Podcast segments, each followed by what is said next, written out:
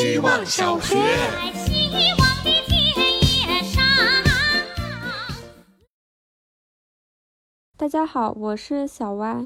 最近在看《黑暗荣耀》，发现韩国编剧真的很会用一些贴近生活的小细节给人会心一击。比如这部剧里遭受家暴的保姆，在开车执行跟踪任务时，看到夕阳发出感慨：“什么破晚霞还美成这样？”联想起遮蔽的天空里说：“因为我们不知道死亡何时到达。”所以会把生命当成一座永不干枯的井。你会看到满月升起几次呢？也许二十次。然而这些都看似无穷。仔细想想，不管是晚霞、圆月，还是没有任何打扰可以一个人任性睡懒觉的周六，其实这些情景出现的次数都是有限的，并且比我们想象中的还少。仅是贪图多看几眼、多体验几遍。就能让人有动力好好的生活下去。希望小学，大家好，我是小馒头。人不会轻易改变。据科学依据，一个人最多可以改变百分之十二。为什么会提出这个话题？在几天前收到了八年未联系的初中同桌的消息。在我的印象里，这个人是个有点讨厌的人。但是我想，都是成年人，可能不再是当初幼稚的我们。在聊天的过程中，我祝贺他成为了程序员。亲切的问候时，我看到对方的对话框里弹出“你跟之前一样胖啊”这几个字眼，确实是有点震惊，也不知道该怎么回答。我看到这条消息被撤回，也没有回过神来。我觉得这个人跟我联系，也许只是想炫耀一下自己现在在北京工作的事实。听到我已经离开我的小城市，现在在读研的消息之后，这个人也不再回复任何消息。所以我也因为这件事情再一次感叹：人不会轻易改变。难听一点，就是狗改不了吃屎。希望小学，大家好，我是小宝哥。Y 是我的好朋友，每次他回国，我们都会小酌一杯，聊聊有趣的见闻。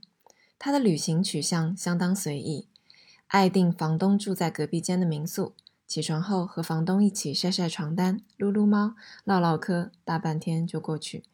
对打卡景点和必吃餐厅也毫无执念，能去挺好，不能去以后再说。他交到了一个很爱规划的对象，功课细到从地点 A 走到地点 B，那五分钟步行路程也会设定好具体走公园的哪一条路线。Y 不解的感叹：“感觉他这样好累啊！”我想，爱做计划的人应该很享受这个过程吧。想到以前我也是所谓有条理的人。连出门办几件事都会瞧好一个最顺便的路线，但是今年偶然的发现我变了。那天早起坐在马桶上搜索当天的行程时，才意识到这次的旅行我竟然完全没有做攻略就出门了。能出来玩就好，其他不重要。希望小学，大家好，我是小棉条。我的朋友们真的蛮不靠谱的。可能早上约了九点要喝咖啡，在八点半的时候给我发消息说：“哎，好困，起不来了，取消吧。”可能约好了要去蹦迪，结果一起去吃了红姐火锅。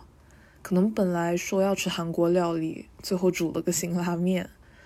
不过没有关系，我也是这样不靠谱的人，所以我们总是互称哥哥，鸽子的鸽，这真是充满爱的叠音词。他们虽然不靠谱。但总是像一张柔软的网，可以兜住我。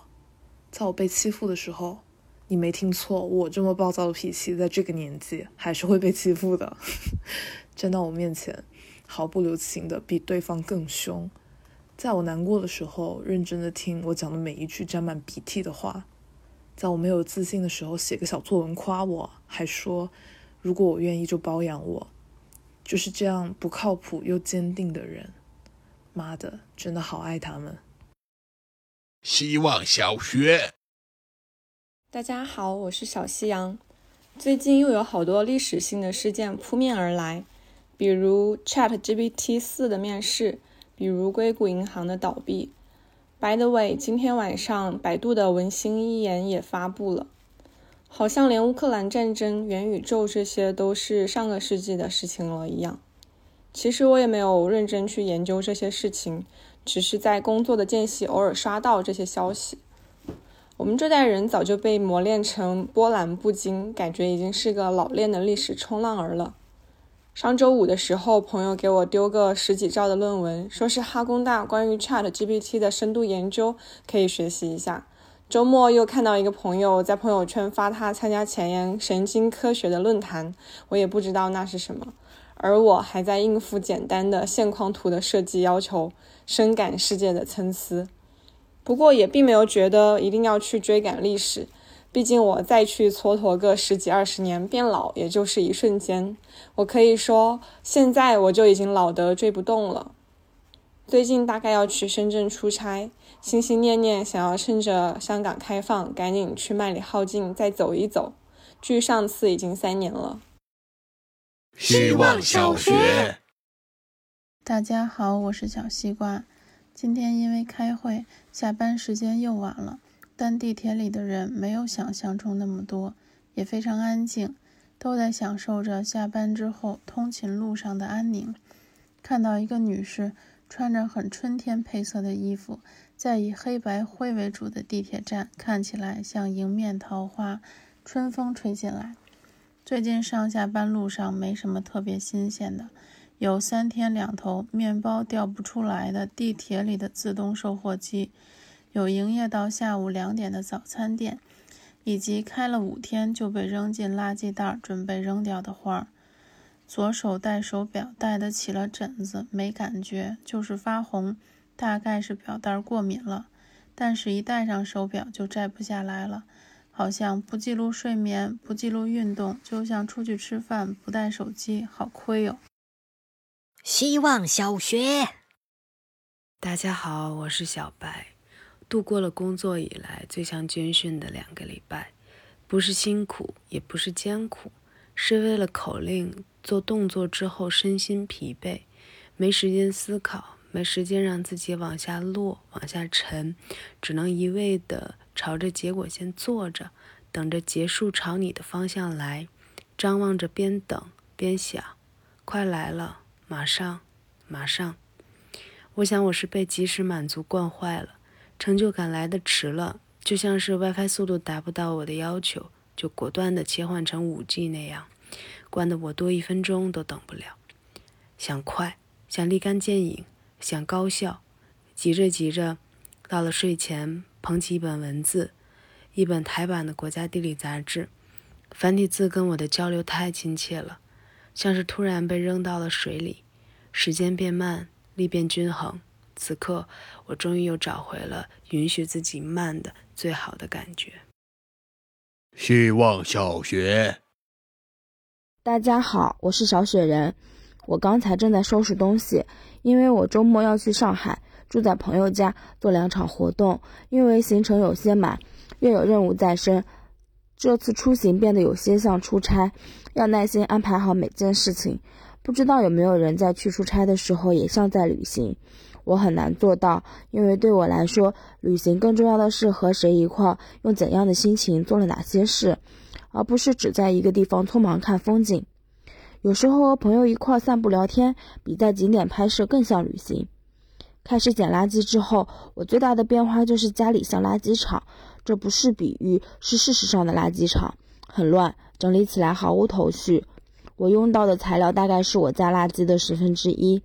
每次做活动出门都要花时间做收纳，把小物件一件一件放在盒子里是很舒服的事，但我完全无法把这样的心情用在收拾家。人真的很奇怪。希望小学，大家好，我是小酸奶。网购多了，以至于每一次线下购物都记忆深刻，很清楚的记得购买时的时间。地点和经过，特别是看到单个价格的时候，会很需要反应一下，然后再认真对比。比如说，上次在喜洲古镇下雨下到帽子都抵挡不住后买了伞，在日后使用的时候也会记得那一天。以及买它时的那个场景。前段时间情人节刷到送什么样的礼物最合适，就是每当对方用它的时候，都会想起你的物品。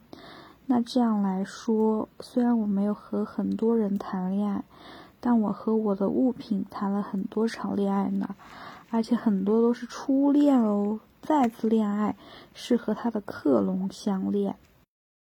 希望小学，大家好，我是小不点。今天我朋友说我们有个同学要辞职来墨尔本打工度假，并且会来教滑雪。他给我说了名字，我并不熟悉，但心下总觉得这个人我可能认识。我翻出相册，本科毕业前的最后一周。我在学校草坪上拍过一个男孩，他垫着瑜伽垫儿，安安静静的晒太阳、练瑜伽，然后又拿出电脑做了会儿工作。这种场景在财经大学很不常见。他整个人散发出的气质就是他不属于那里。我能识别出这种人，因为我也曾经格格不入。如果整个学校只有一个人辞职去教滑雪，我觉得一定是他。